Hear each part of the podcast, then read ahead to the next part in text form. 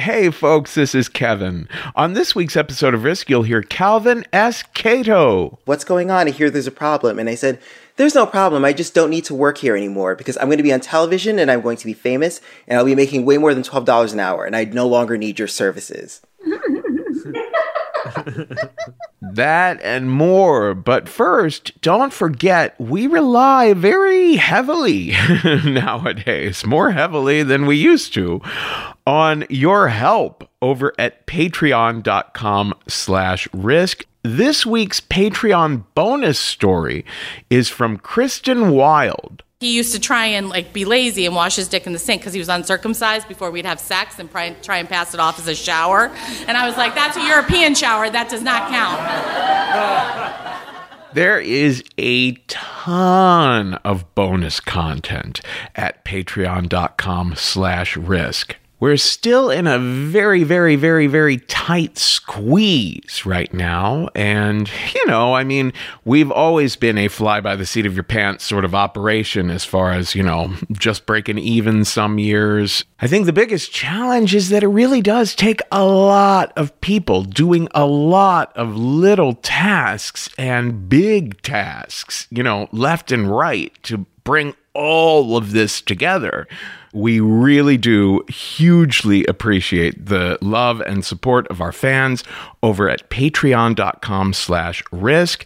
And if you'd like to make a one-time donation, that's at paypal.me slash risk show. Is your child struggling with a specific subject or need help with homework? Are they asking questions that you're not sure you can fully answer? IXL Learning is an online learning program for kids. It covers math, language arts, science, and social studies. IXL is designed. This program will improve your kids' grades. Studies done in almost every state in the country. The kids who had IXL are consistently doing better. Powered by advanced algorithms, IXL gives the right help to each kid no matter the age or personality. And it doesn't have to eat up all your time. One subscription gets you everything for all the kids in your home, pre K to 12th grade. So don't miss out. One in four students in the U.S. are learning with IXL. IXL is used in 95 of the top 100 school districts in the U.S. Make an impact on your child's learning. Get IXL now. And listeners can get an exclusive 20% off IXL membership when they sign up today at IXL.com slash audio. Visit IXL.com slash audio to get the most effective learning program out there at the best price. Hey, I'm Brett Podolsky, co founder of The Farmer's Dog. We make fresh food for dogs. We started the company when we saw what a huge difference it made in my own dog, Jada, when she stopped eating ultra processed kibble and started eating fresh, whole food. The Farmer's Dog food isn't fancy, it's just real food delivered to your door in pre portioned packs. It's better for them and easier for you. Get 50% off your first box at thefarmersdog.com slash podcast. That's thefarmersdog.com slash podcast. Now here's the show at one and a half speed.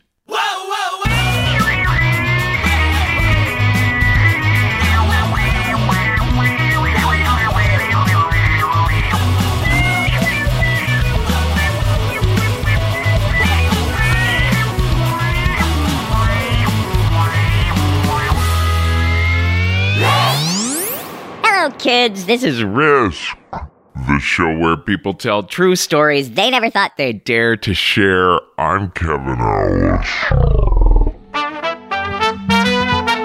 This is Brass Tacks behind me now. And this week, we decided to play with the speed a little bit up front because everyone started a conversation over at the Facebook Risk Podcast Fans Discussion Group about, you know, some people were saying they like to listen to the podcast at one and a half speed. Other people chimed in like, oh my God, yeah, I listen to everything at two times the speed now. I don't want to tell anyone how to listen to the show. I just feel like uh, sometimes I'll listen to something at one and a half times the speed if it's just pure information. You know what I mean? If I'm like, I just got to get through these facts. But I feel like when people are telling stories on the show, it's pretty deliberate how they're lengthening words and taking pauses and letting their emotion determine the pace of how they're communicating. Anyway, we are calling this week's episode Incongruous. These are stories about people who caught themselves in awkward fits. You know, like when you try on a shirt and it's too tight in the belly area, but just right in the chest, or vice versa. The final story on the episode will require a content warning, so I will return to that subject later. But before we get to anything, I want to say the next Risk live stream show is on Friday, February 19th at 7 p.m. Eastern. We're doing it with one of our favorite storytelling organizations, First Person Arts in Philly. Tickets are at risk-show.com slash tour. Now, in a little bit, we are going to hear from Skylar Bayer, who shared a story at one of our recent live streams. But before that, the return of Calvin S. Cato to the show. This is also from one of our recent live streams. Calvin is a comedian based in New York City. We've loved him for years. You can find him at calvincato.com. Here he is now with a story we call Never Quit Your Day Job.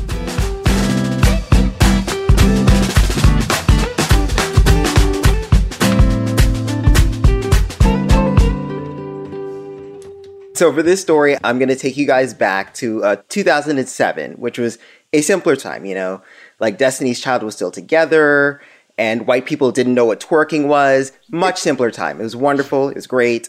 I had just graduated from college like six months ago and I had a degree in English and I had a short story collection that Random House was going to buy.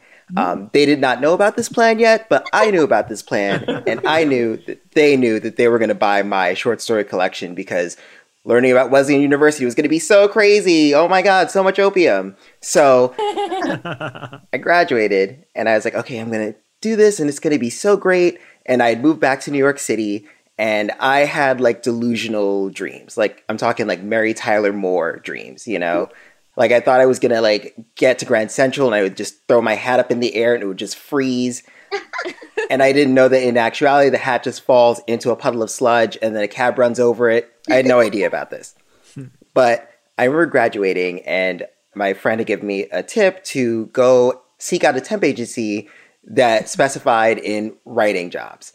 And so I got my first writing job, which was I was working for Latina Magazine and I was working as an editorial assistant. I helped them write a couple of articles for $15 an hour, which in 2007 was really great pre recession. So I was like, this is wonderful, 15 an hour. Like, that's like, what, 440s an hour? That's a wonderful deal. so much beer. So I was like doing really well with this gig. And then unfortunately, the gig ended. And so another friend suggested that I should look up this other temp agency that can get people jobs really quickly. So I get to this temp agency, which we will call Swampy Solutions. and I meet this woman, and her name is Mary Joseph. That's a fake name because, unlike Mary or Joseph, she did not deserve sainthood. So I meet with Mary Joseph, and I hand her my resume and I say, you know, I'm fresh out of college. I wrote this short story collection. Random House is totally interested. They haven't answered five of my emails, but they'll answer mm-hmm. email number six. It's going to be great. Mary Joseph says, okay, so you worked for $15 an hour. Now I'm looking through your resume. I think that we should start you at a job making $11 an hour. and here's the thing I was an English major, but I know math. I know that 11 is less than 15. and so I ask Mary Joseph, uh, I don't think that 11 is going to work for me. And then she goes on this tirade about, you should be lucky to even be making $11 an hour. You don't have enough experience. What do you think you're doing? And so she brought beats me into accepting this job for $11 an hour. Mm. And I accept this job, and this job is working in a windowless room, mm. stuffing envelopes. And that is what I do all day for $11 an hour. And it felt awful. I did not like it and I was very miserable. And at the end of that day, they said, We only needed you for the one day, you can go home. And on my way home, I get a call from Mary Joseph, and she says, Okay, Calvin, I know that that wasn't the best, but I heard really great things about you stuffing envelopes, which, I mean, yes, an English major can stuff envelopes, I'm pretty sure. paper into other paper is a thing I can do. so she says, Okay, you did so well that I'm going to get you another job, and this job is going to be for twelve dollars an hour, which Again, not an English major, but I know math. 12, still less than 15. but I learned from the last beration not to say anything about it. So I accept this job for $12 an hour, where I'm in a Windows room of a credit union and I have to help file clients' taxes because they're being audited. To this day, I don't know what happened to that bank. All I know is that it no longer exists mm-hmm. and that someone may or may not have been arrested. I have no idea. I decided not to ask further questions. So I'm in this bank and I'm again filing these things, $12 an hour. It's a very humbling experience. And as I'm doing this, I'm commiserating with other friends who had just graduated from college who are in similar straits of we have dreams, but our dreams are not coming true.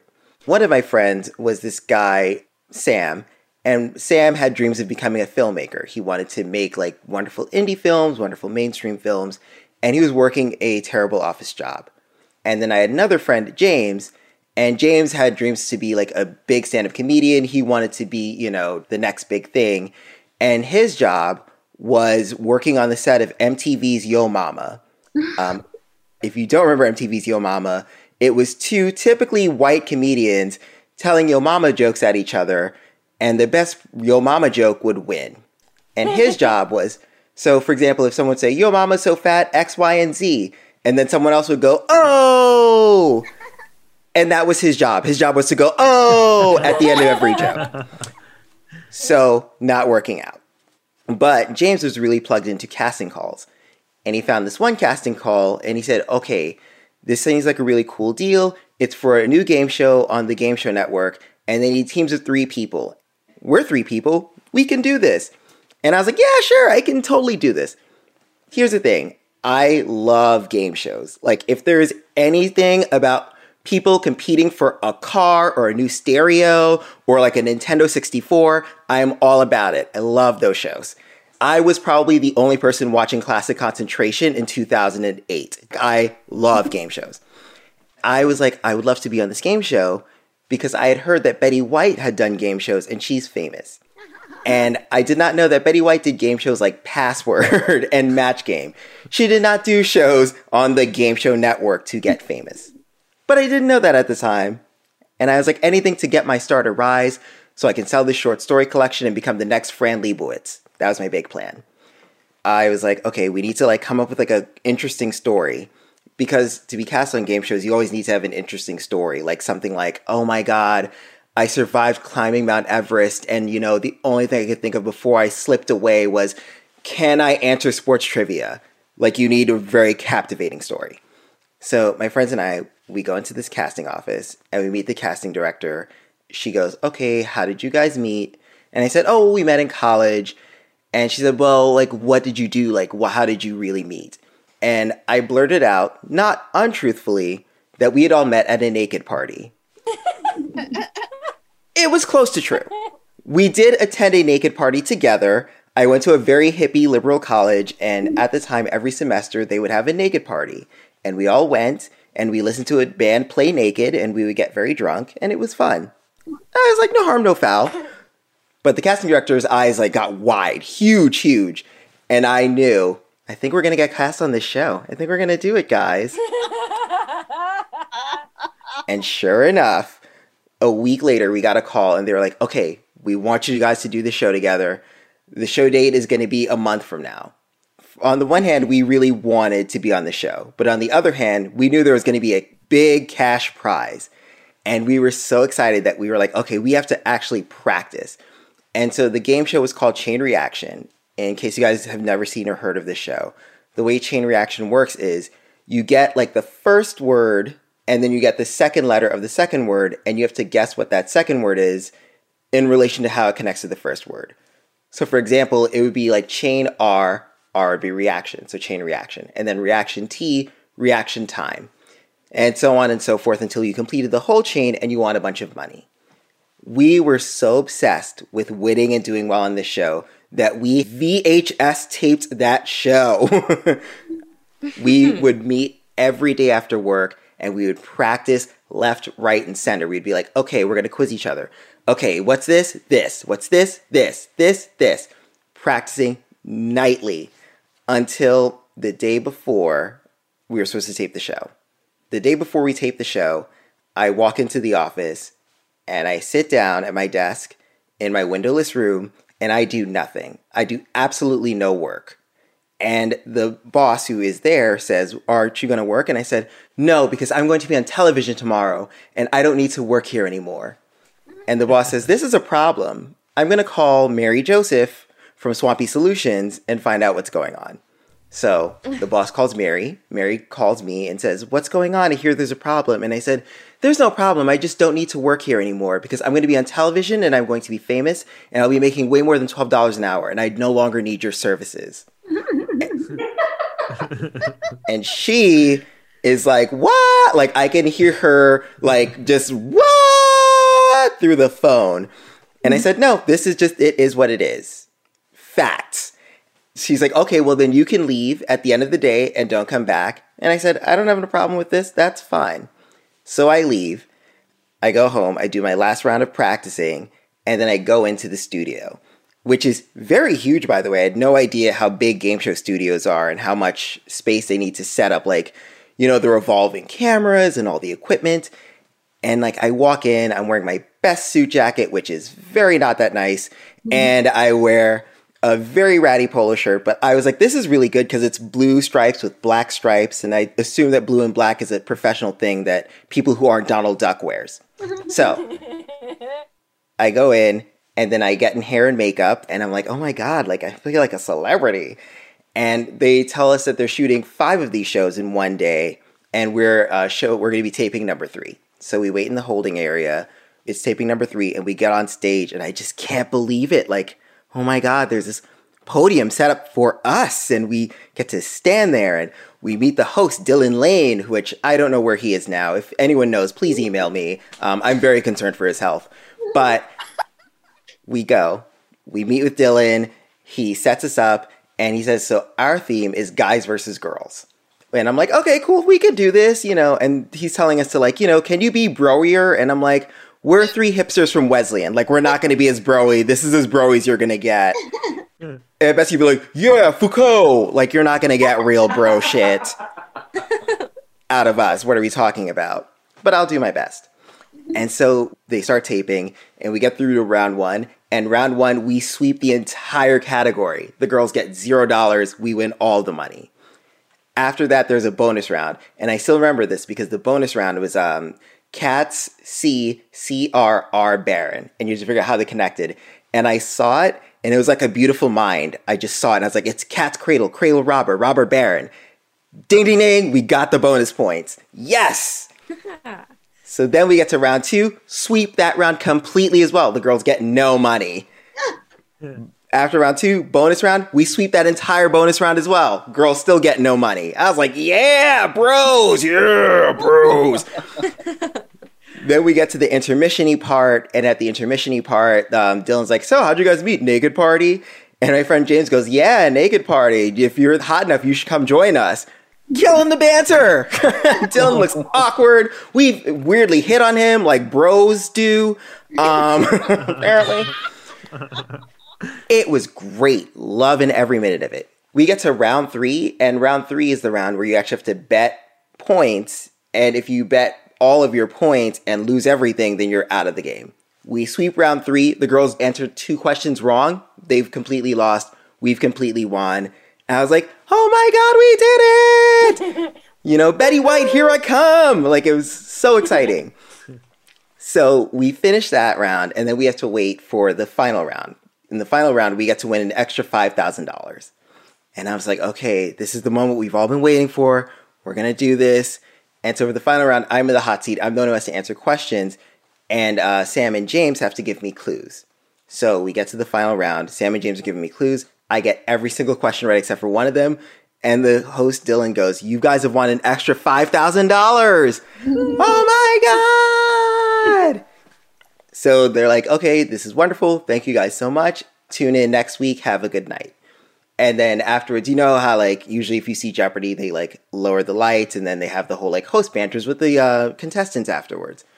So we're all bantering, things are da da da, and then the producer comes over with the contract to sign, and I was like, okay, I'm gonna sign this contract, but I thought you give me the check on the spot. And this is the one thing that I wish someone had taught me about game shows. The producer says, Well, you realize you don't get the money now. And I said, Oh, well, then I'm going to get it, what, in a week? And the producer goes, You get the money six months after the show airs. Mm. So if the show airs next week, I can get it in six months after that. The show might not air for a year, ah. and I may not get the money for a year and a half. Mm. Uh, uh. Now, this poses a dilemma because I just quit a job expecting to get money. Said money is not coming. So the next day after, I end up having to call Mary Joseph. and I'm just like, hey, girl. hey. so remember when I told you to go fuck yourself? Um, totes kidding. Would love to work at the bank. and she says, and I will never forget, she goes, you know what? We'll call you. And she hangs up on me. I did not get a call from her. But uh, mercifully, in a month, the show aired. And two months after that show aired, I got my money.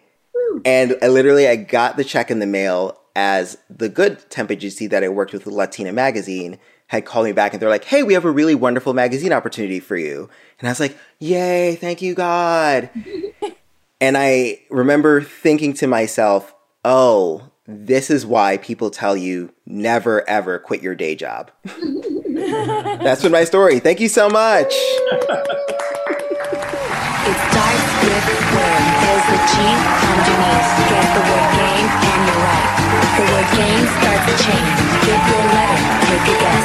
Connect the chain, win some cash. It's guys against girls right now. The chain reaction. Spare tire. Tire tread, tread, Water. Water spout. spout off. That's it. Pizza pie, pie chart, chart topper. That's it. Green Bay. Baby watch. Are you a fan of that show, Steve? Uh, are you Dylan? Well, Watch closely. Closely knit. Knit cap. Cap sleeve. That is mental note, Note. Paper. Paper clip. Clip. Art. art, auction, auction block. Is that a chain?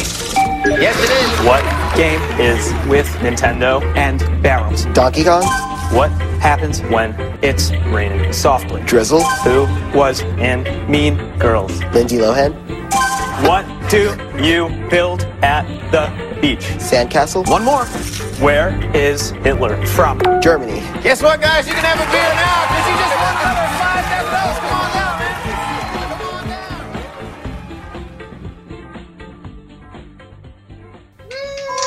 Thank you. Thank you. So I've just entered an iceless ice rink. And instead of ice, there are these gray and blue grappling mats all over the place. Because today is a grappling and Brazilian Jiu Jitsu tournament. Grappling is a kind of wrestling. Brazilian Jiu Jitsu is wrestling with like really tough pajamas called gis. Um, you try to choke people with them, basically and I am here to actually compete. Um, my friend Rachel told me about it. And it was free for women to register, and she's like, "What do you got to lose?" And I was like, "Well, besides my dignity, not much." I I was a white belt. I really hadn't been training for very long, and there's tons of people milling around in mostly black spandex and like very intimidating physiques that were way more in shape. Like I was a shape, and they were in shape. Um, and so I'm there and I'm nervous because it's really been a while since I had rolled with anyone. But I'm also nervous for another reason. And that was because about nine months ago, prior to this competition, I had gotten really, really sick. Like the kind of sick where you sleep 12 hours a day and you don't feel better. Um, I thought I had Lyme disease. Maybe I developed an autoimmune disease. I didn't know what was wrong with me. And one of the scariest parts of it was that my heart was doing these single like arrhythmias. It felt like someone was squeezing my heart or like pinching at it every day, randomly throughout the day. And that really scared me at 25 because I'd had heart surgery the day after I was born. And I was sort of thinking, holy shit, you know, is the warranty after 25 years is the warranty on my surgery up? Like, is this kind of it? Like, I don't know. I don't know. So I got admitted to the hospital on Thanksgiving. And so I had to wait for like five days before they decided to do this exploratory surgery. And I was really, really nervous because I hadn't really had surgery since I was born. You know, I don't remember that. And so I'm waiting in the prep room, and the anesthesia nurse comes in and she says, um, We're going to give you the type of anesthesia that you're still responsive, but you're not completely out. But don't worry, you won't remember anything. And I was like, Really? And she says, Yeah, in fact, patients don't remember my name. And I was like, Well, what's your name? And she was like, Marianne. And I was like, mental note, her name is Marianne. and I'm an academic, so I pride myself on memorizing facts. So she gives me some drugs to go into the surgery room. I'm I'm starting to feel a bit groggy, like I'm like drunk, like I've been drinking all night or something. And and as they like lie me down on the surgery table and they start strapping me in and they put these like panels down on the sides to keep me like down for whatever they're about to do, I kept being like, okay, now I'm going to pass out, now I'm going to pass out. And it, it doesn't come. And I start to feel them stick this like wire, or it felt like a metal rod, like in my femoral artery, which is like in my thigh next to my pelvis. And it just feels like my body is just this like piece of flesh being like thrown side to side and they're putting it up my femoral artery into my aorta so they can basically poke around in my heart and I start weeping. And the nurse is like, Oh, I'm sorry, honey, you know, the drugs make you weepy. And my heart starts like flooding around, and it starts to feel like there's like a hummingbird in there. And I'm crying because I'm so angry and I'm so scared and I'm awake and I should not be remembering any of this right now. And at one point, my heart rate gets so high it feels like literally a hummingbird. And it, later, I found out it got up to 380 beats per minute. And this sense of like doom starts to come over me, which is actually a sign of a heart attack, I learned later. And I'm convinced that the monitor right above my head is coming down at me and slams into me like a freight train. I wake up and find that I'm still in surgery, completely pissed, and the, the monitor is above me. And that's because I've actually just been defibrillated by a bunch of electricity um, to get my heart working again. And the doctor says at one point, he's like, Does this feel funny, Skylar? And I say, Just as funny as everything else has felt this past hour. And you would think that if your patient can handle like a sarcastic response during surgery, maybe they don't have enough anesthesia. But I'm not a doctor. So, um, so finally, the surgery ends. I mean, it feels like forever. It was probably what, like an hour or something. And they sit me up and they say something to me like, "You don't remember anything, do you?" And and I'm like looking around at them like a drunk madman because some of this the anesthesia's working, and so I'm like slurring my words. And I say to the doctor, I was like, "Oh yes, I do," and I point to him and I go, "You, I wanted to tell you to fuck off, but I thought that would have been very rude." And then I like wildly point to the technician and I'm like, and you, your typing was so annoying. And then I saved the best for last for Marianne. And I slowly turn my head around because she's right behind me. And I turn it like very slowly, like exorcist like. And I go, thanks, Marianne. And she totally gasps, but I hope is like absolute horror. But the whole point of this surgery, right, is to figure out what the hell is wrong with my heart they figure out that it's like the worst case scenario they gamed out, which is I have bad wiring. And that means that they're going to have to insert essentially a computer called an ICD into my chest that will attach to my heart with wires and it's there to defibrillate me in case my heart rate gets too high or to pace me. So it's really fancy computer, but it doesn't have Bluetooth, I found out, which is really a shame. Uh, as I talk to my friends about it later. Um, and so that surgery goes really well, the implantation surgery. But because of that first surgery, I had nightmares for months that my heart rate was going to get so high. And so I was like, I was convinced in my dreams that I was about to be defibrillated, and I would wake up in a panic, like panting. I'd put my fingers to my um, neck to see if I could somehow slow my pulse down that way. And it would never come, the shock would never come. But I was just always worried that I was going to get defibrillated, and um, I was a marine scientist, and actually, because of my ICD, I couldn't scuba dive anymore, which was a part of my research. And so um, they don't let you scuba dive and do marine science with an ICD. And so I felt completely out of control of my body, and I was only 25 years old. And I was also an athlete. You know, I did things like Brazilian Jiu Jitsu. And I was so terrified that if I was like lifting up a heavy tank or going for a run or really anything, that I would just get defibrillated and that everything else would be a disaster. But here I was at this Brazilian Jiu Jitsu and grappling tournament that my friend Rachel had convinced me to go to because it's free. So, what did I have to lose? And I'm, I'm there. And it's time for weigh in. And I weigh in and I get matched with this woman named Jill, who's super in shape and is a former rugby player. And I know she's a former rugby player because she goes to Rachel's gym. And so I was like, great, I can embarrass myself in front of someone I kind of know. Um, and so we get on our mat, our little gray and blue mat, and the ref is like standing right there. And we do like, if you've ever seen in UFC fights, they do like the coded handshake where you like slap and then bump and then you stare at each other like you're gonna kill each other. But as a white belt, you don't really know what you're doing. and so we like grab each other's necks and arms and we're trying to trying to get to the ground because that's actually the only thing that we we only know how to do stuff from the ground. So it's really awkward watching and it's like this ill-conceived Abbott and Costello tripping skit. And so finally we get to the ground. I'm not really sure how, but I assume Jill's like rugby skills played a huge role in that.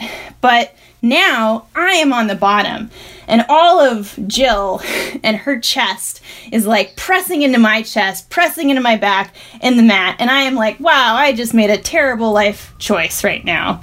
This is a terrible thing. And she's flailing around, which is not great, but who am I to judge in this position? But then my jujitsu training kicks in because this is the position that we train in, especially as a white belt. And so I think one thing at a time, one thing at a time. That's what we're supposed to do. And I get my right leg and put it over one of her hips. And then I get my left leg and put it over her hips. And I lock my legs around her hips. Now I have control of her hips. And this is really exciting. Like, I am thrilled that I've gotten this far and she's flailing her arms around still, which is great actually because I grab one of them and I pin it between her chest and mine and I pull her close to me. And then I lift up my legs and I wrap them around her shoulders and her arm. And this is actually a move in jujitsu called a triangle choke. I'm actually doing something I'm supposed to be doing. And she's choking between one of my legs and then her arm and I'm I'm inching like millimeter by millimeter. I'm taking the space away and I'm getting this choke and I'm so excited and then bam! I feel this huge force across my head and my whole body and my ears go numb. It feels like silence for hours but i know it's a second and i think god damn it that asshole. There's no hitting in jiu-jitsu. But then i remember that there's a computer attached to my heart whose like sole purpose is to electrocute me. So i was like that's probably what happened and if you zoom out of this for a second and you're looking at us, there's a ref like a, a, foot away. There's me on my back. My legs are wrapped around her shoulders. She's flailing around. She's on her knees. My hips are arched. And then all of a sudden, I kind of just let go and I go, ah, as my device goes off. And so the ref calls it immediately and he asks me if I'm okay. And I say I'm okay. And he said, I'm sorry, but anytime anyone makes a noise like that, we have to call it. And I'm like, okay. And I'm kind of like in shock because I feel fine, but I know what happened. And I stand up and he grabs one of my hands, grabs one of Jill's hands, lifts her hand up, declares her the winner. And I kind of drift off to where my boyfriend is actually sitting in the stadium seating. And Rachel's there too. And they're like, well, what happened? And I was like, well, I think my defibrillator went off. And then Jill comes over and she's like, Yeah, I heard like a pop in your chest. And they all look at me and they're like, Do you need to go to the hospital? And I'm like, No, no, no, no, no. Like, I'm still so traumatized from when I was in the hospital. Like, the last place I want to go is the hospital and those doctors and everything. I'm like, no, no, no, I feel fine, but maybe no more matches for today. And, and my boyfriend kind of studies me very carefully and goes, yeah, I think that's a good idea. And so I have to tell my doctors about this, right? And I actually have a little device It's like a computer screen with an antenna that you have to plug into a phone line because I guess the Ethernet isn't accessible in 2011. I don't know.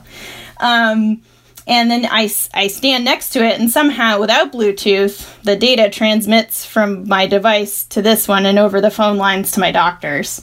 It's very creepy. Um, and so they call me and they're like, well, to prevent your heart rate from getting really high again, we would like to put you on beta blockers, which slows your heart rate. It's also can be a mood altering drug. And I was like, no, you know, I do not need this. I say to them, I'm in grad school for my marine biology degree. You were in grad school. How would you have felt if you got put on drugs in grad school? Like, what would you say? And I'm like yelling at the doctors on the phone, and they just go really silent. And one of them says, Well, you sound good. Um, so I was like, okay, I guess I win. And but I'm freaked out about doing more jujitsu at this point. Uh, but a couple weeks later, I go to a coffee shop and see a flyer for a roller derby team. And I end up trying out and becoming part of the Rock Coast Rollers. Rename myself Sass Gorilla. And actually, Gorilla is a UFC female fighter, or was. And you know, after three years, my doctors are okay with all my physical activities. In fact, they're like asking me when I'm going to have a baby, which I keep thinking, like, that seems more dangerous than any of this stuff.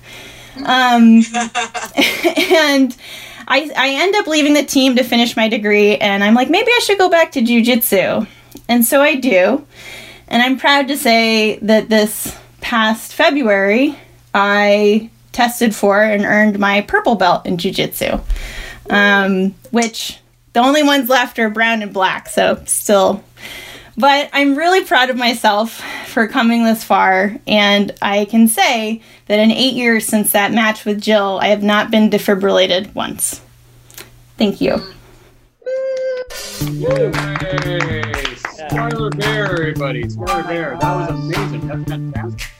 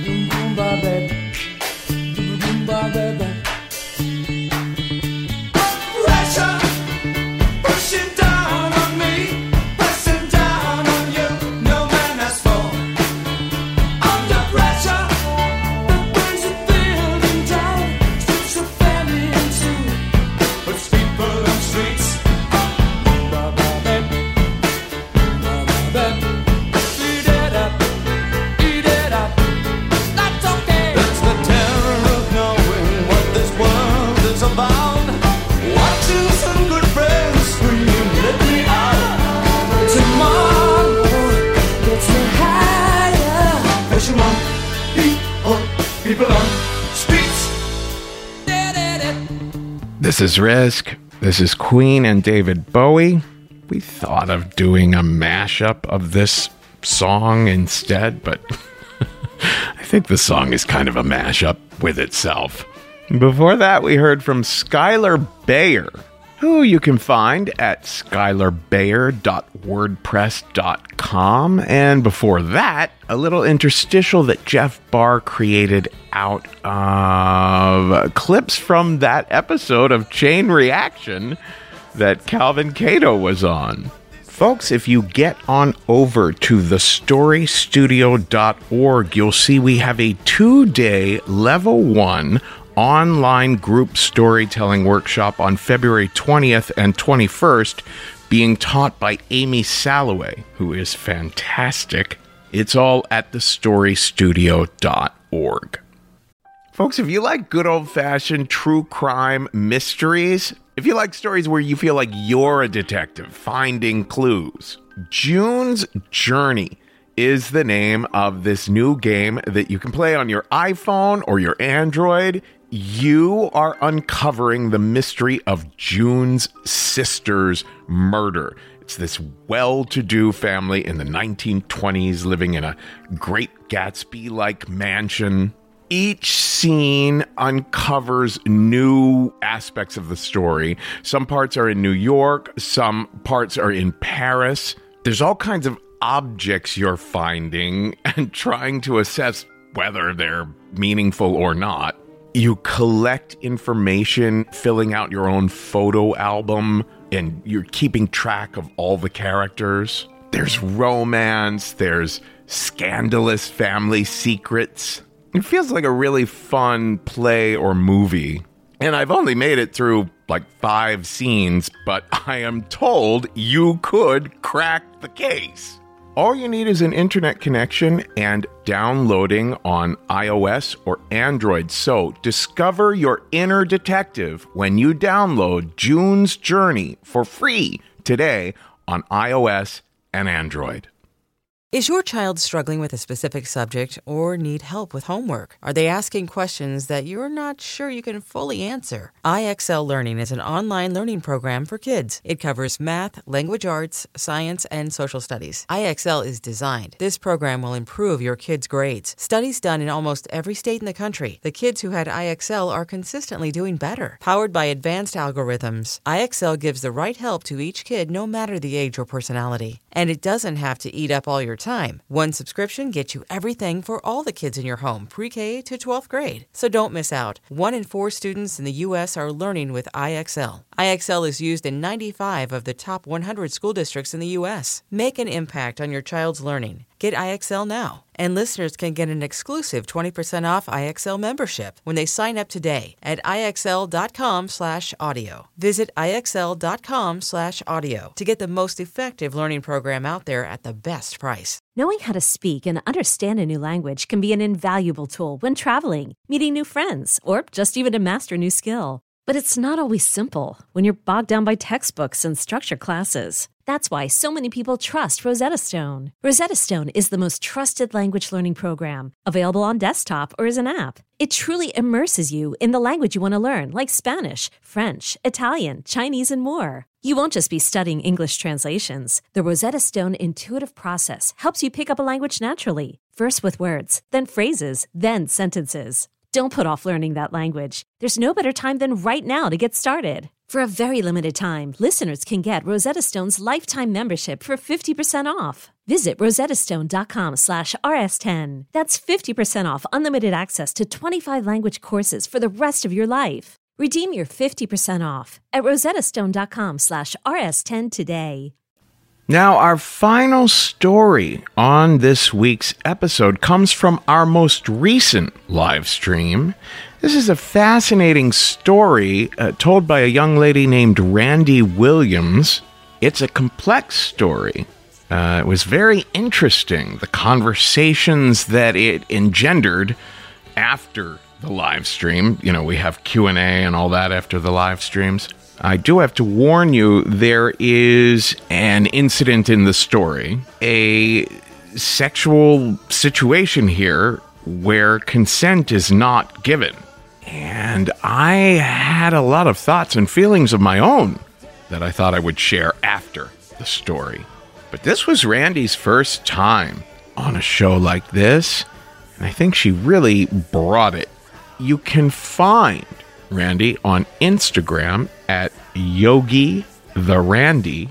And here she is now, Randy Williams, with a story we call Do You Get My Meaning? Pressure. Pressure.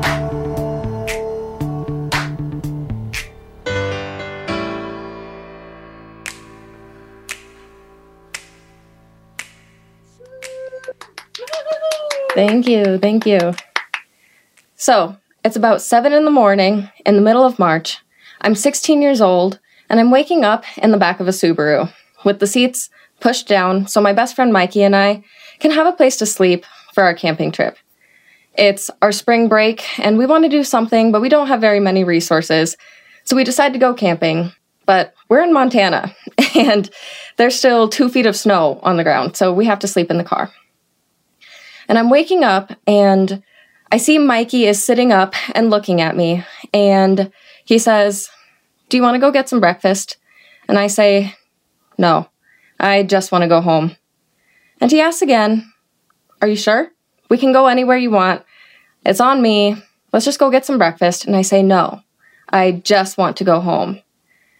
On any other given day, I would have jumped at the opportunity to spend even more time with Mikey because he is my best friend. He was the first person to become my friend when I moved to Montana just three years before. And we have so much in common, not with our interests and our hobbies, but with how we see and feel and experience the world. So we really understand each other and trust each other. But on this particular morning, I'm waking up from a night that I'm just totally, absolutely confused about.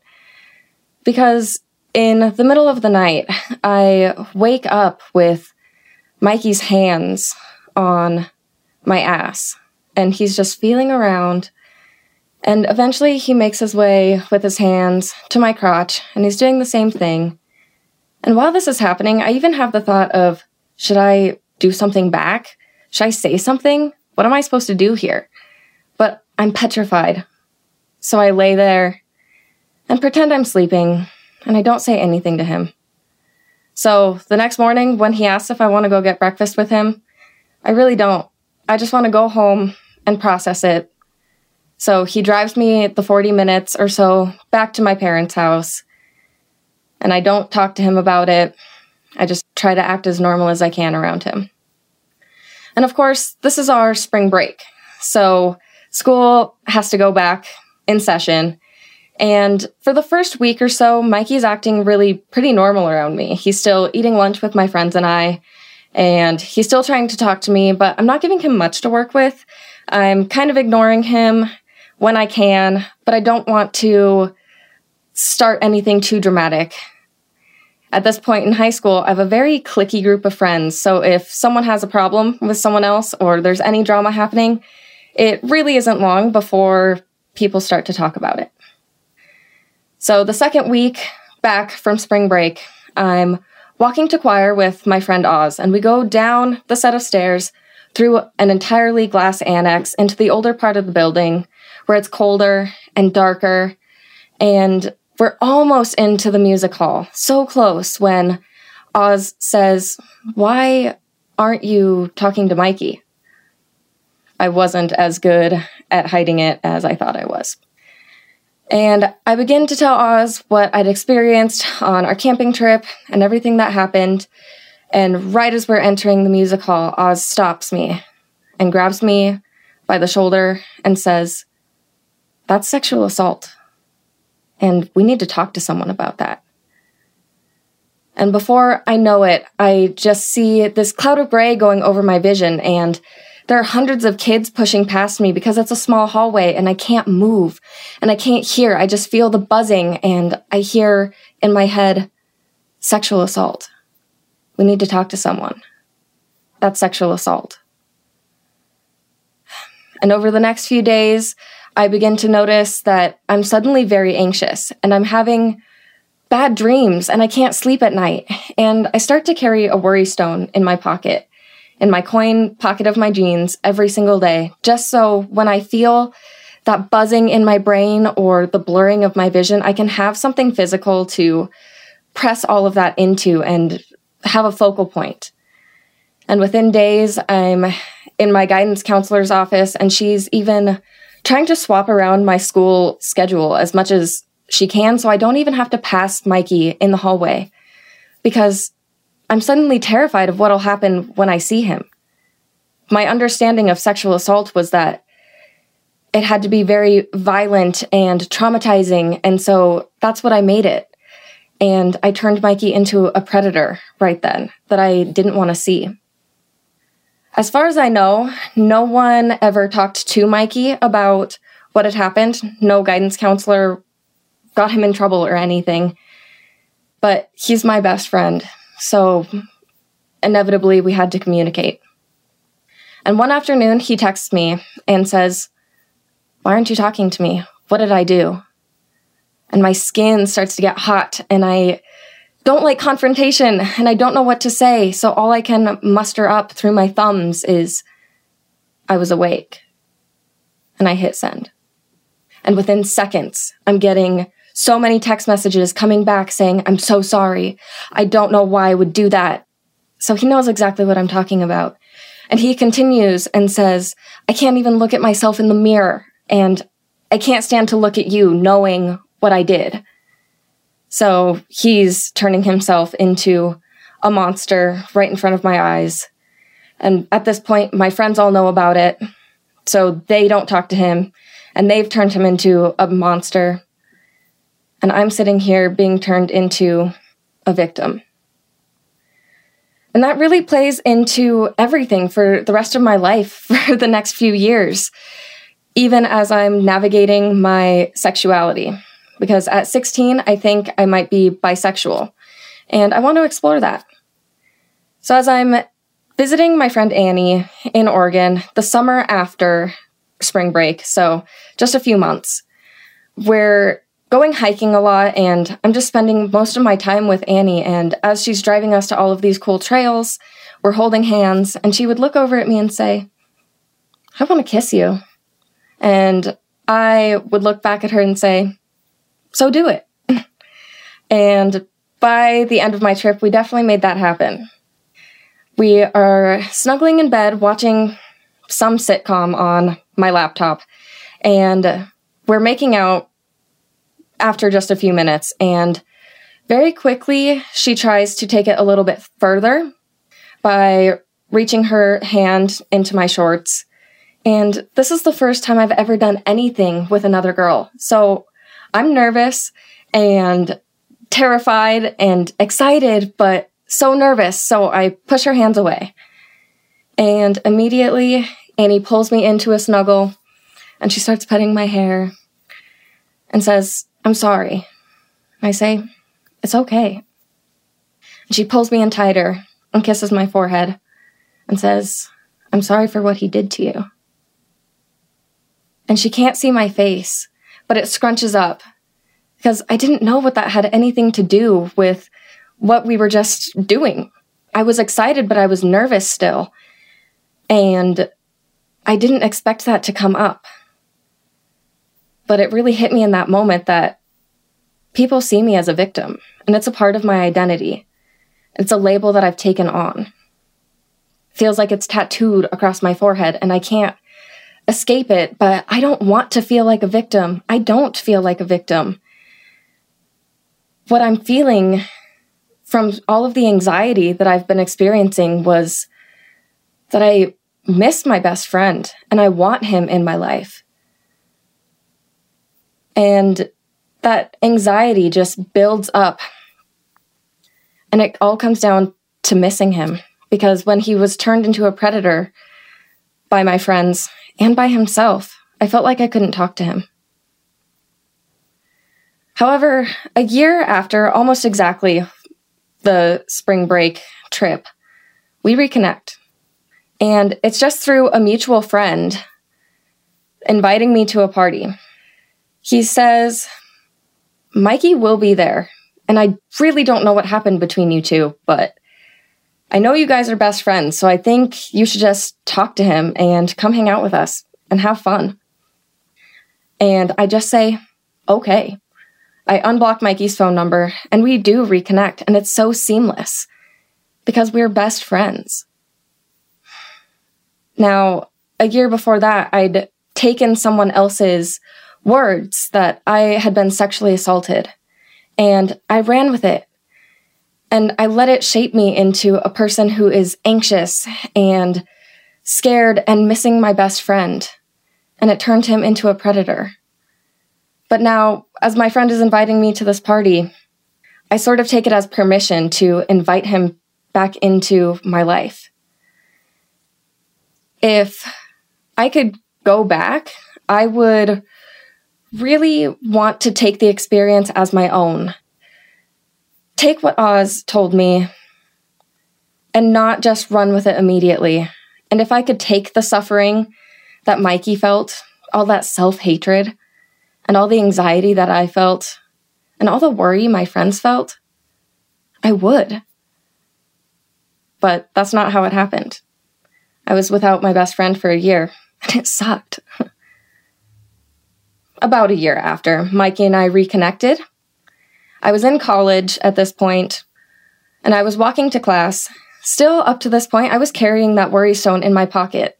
Even though Mikey and I had reconnected, I still took that physical piece of my trauma with me everywhere.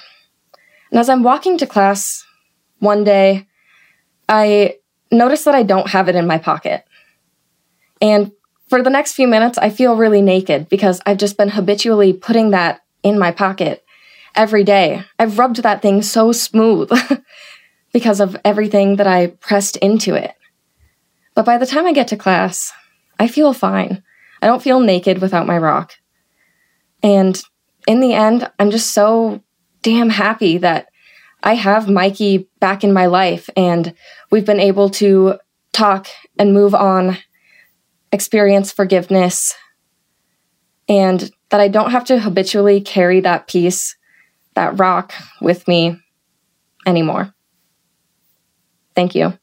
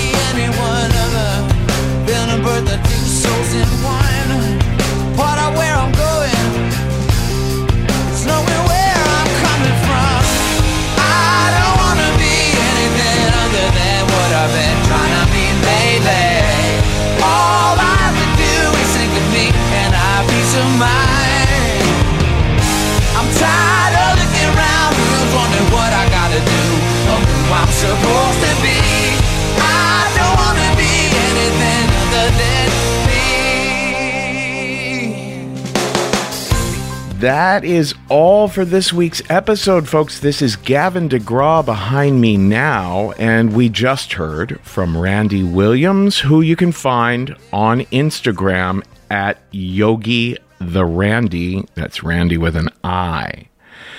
So, when Randy was workshopping that story with us, the very first thing I thought was, oh boy, I'll bet there will be a listener out there, or any number of listeners out there, who might have lived through something pretty similar to what Randy lived through, but who do find it profoundly meaningful to call what they experienced sexual assault or to think of themselves as sexual assault survivors.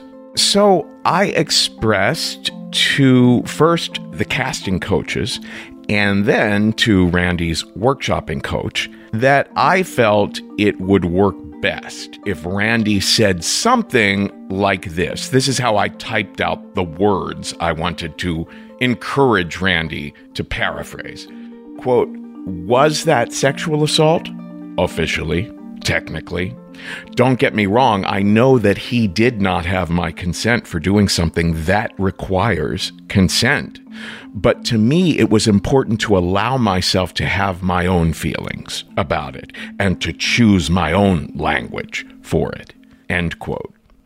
Now, when I do that sort of thing, when I literally type out scripted material to pass on to a storyteller, I'm very careful to say something like, I would suggest you say something similar to this if it rings true to you, so that it doesn't read as if I'm saying, hey, if you want to be on my show, you have to be willing for me to put my words in your mouth. I never intend to do that, to tell a storyteller, you gotta say it this way. In any case, sometimes storytellers reply back, oh, holy shit, that's actually what I was trying to say. But other times, storytellers will get up on stage and stick to their guns and just leave out what I suggested. One time at a packed Risk live show, a big, amazing night, a fella got on stage and said, Okay, folks, Kevin told me to say that I am open to the suggestion my therapist made that I did not have sex with extraterrestrials and that that was just a figment of my imagination. Well, screw that. It's my story, and I'm telling you, I had sex with extraterrestrials. so when that sort of thing happens, I have to humbly accept it. I don't have to run it on the podcast if my own mixed feelings about it are just way too complex, but I do have to respect that when a storyteller more or less says, Kevin, mm, thanks for your input, but I have to stick with my truth, my perception. So during that last live stream, when Randy was telling her story, and as the story went on, and I wasn't hearing the words I suggested she say, I thought to myself, oh, wait a minute. My suggesting that Randy say those words was, in a way, maybe a reenactment of her friends and counselors telling her what words to apply to her experience. It really is her right to tell her story the way she wants to tell it and to accept or not accept whatever labels others might apply and to address that however she might feel most compelled to address it. And while I was thinking that, this is where my uh, ADHD can make doing my job really hard. I, I often stop listening to a story and start rummaging through my own thoughts and feelings. But while I was thinking that during the live stream, as Randy continued to tell her story, I thought to myself, okay, both these kids were 16 at the time, probably didn't have a ton of experience or education around sexuality. And then, like a bolt out of the blue, I thought to myself, wait a minute, that happened to me. I was 16. I was sleeping over a friend's house. I woke up and my friend had his genitals in my face and was trying to force me to give him a blowjob. And I resisted and resisted. He was pulling my hair, you know, yanking my head around. I must have said no three or four times, maybe even five. And then finally I gave up and gave him the first blowjob I ever gave anyone. And the next day, I told him, that was really uncool. And he said, yeah, but you liked it. I said, I- am not saying I didn't. I'm saying that was really uncool. The way you surprised me awake and then forced me to do it, even though I said no a bunch of times. And then I told several of my friends at school about it, and they said that was really uncool. And that was that. Now, there is an entirely different power dynamic between cisgendered gay males than between other gender pairings. Nevertheless, one of my friends might have said, Shit, Kevin, that was sexual assault one of my friends, or even I, might have shared it with a counselor at school, and that counselor might have said, that was sexual assault. And so 16 year old me would have had to figure out how to deal with people labeling my experience that way when at that point I had only really experienced it as something I had only really labeled uncool. It's also really interesting to note that when David Drake shared a story on the episode called At Odds in July of 2020, story all about people remembering their first blowjobs, it sparked a conversation among some members of the risk staff remembering their first blowjobs. And at that time, I couldn't remember what mine was.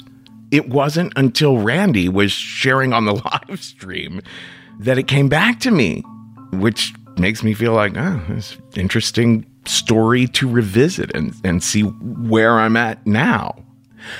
I used to have a therapist friend that I would talk to about risk stories. And at one point, we had a child molestation story on the show where the storyteller looked back with a mixture of rather fond feelings and forgiving feelings, as well as feelings going in an opposite direction.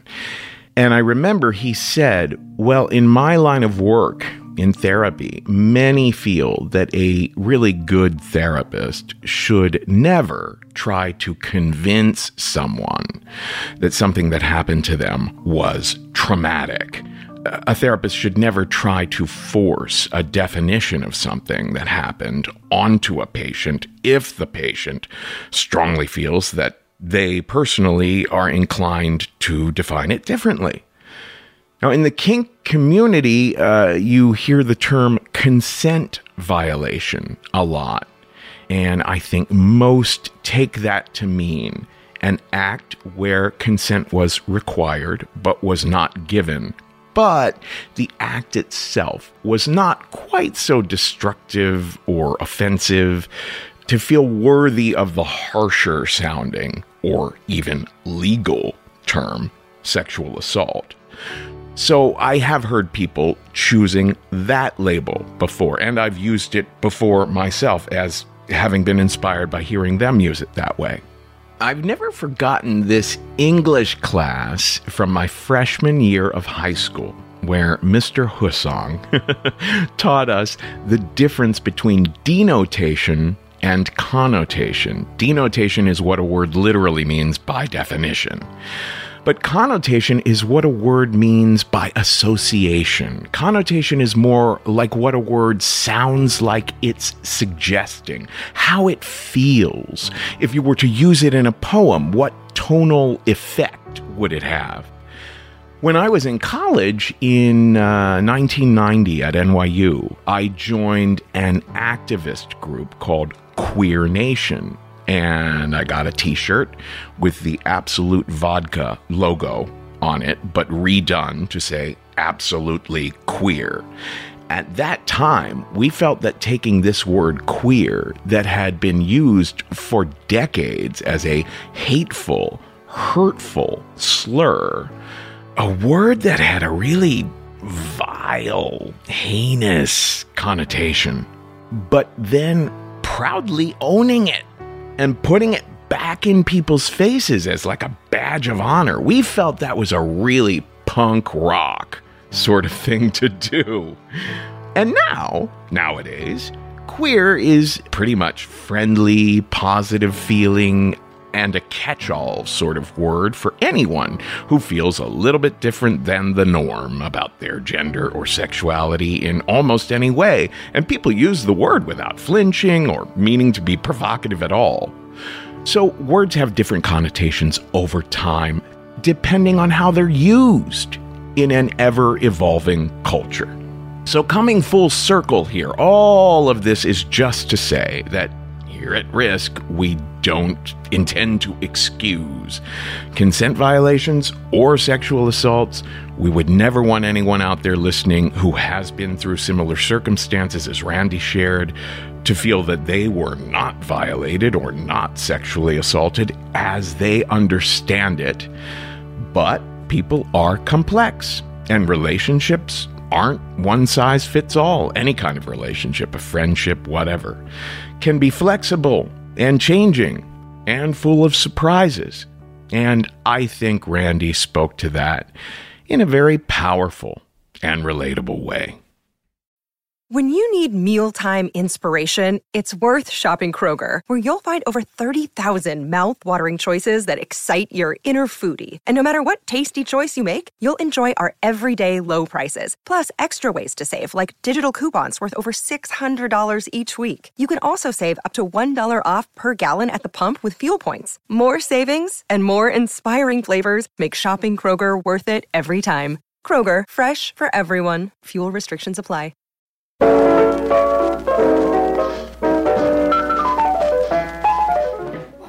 Okay, then, I know I'm repeating myself, but it's worth repeating that the next Risk live stream show is on Friday, February 19th at 7 p.m. Eastern. We're doing it in conjunction with one of our favorite storytelling organizations, First Person Arts in Philly. The tickets are at risk-show.com slash tour. Also, it's 15% off everything at the Risk store from February 17th through the 20th, and that is at risk-show.com slash shop. If you'd like to hire me for storytelling training, I am at kevinallison.com.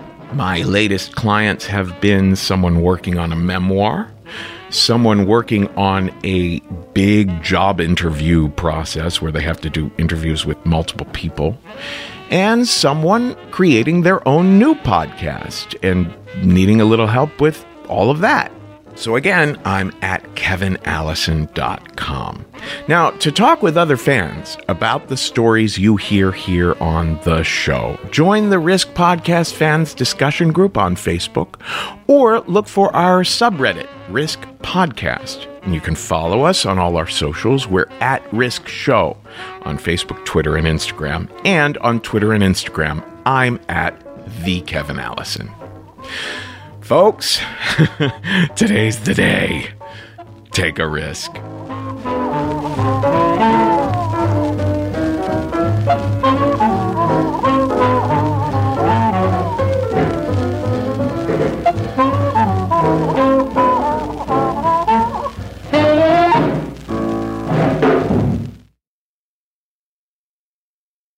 How did you know you liked one another when you were at the naked party? Well, you know, All right, it's kind of trail downwards, and you know. He makes really good eye contact. Oh, that's good. That's important in a friend. Any more naked parties in your future? You'll be the first to know, Dylan.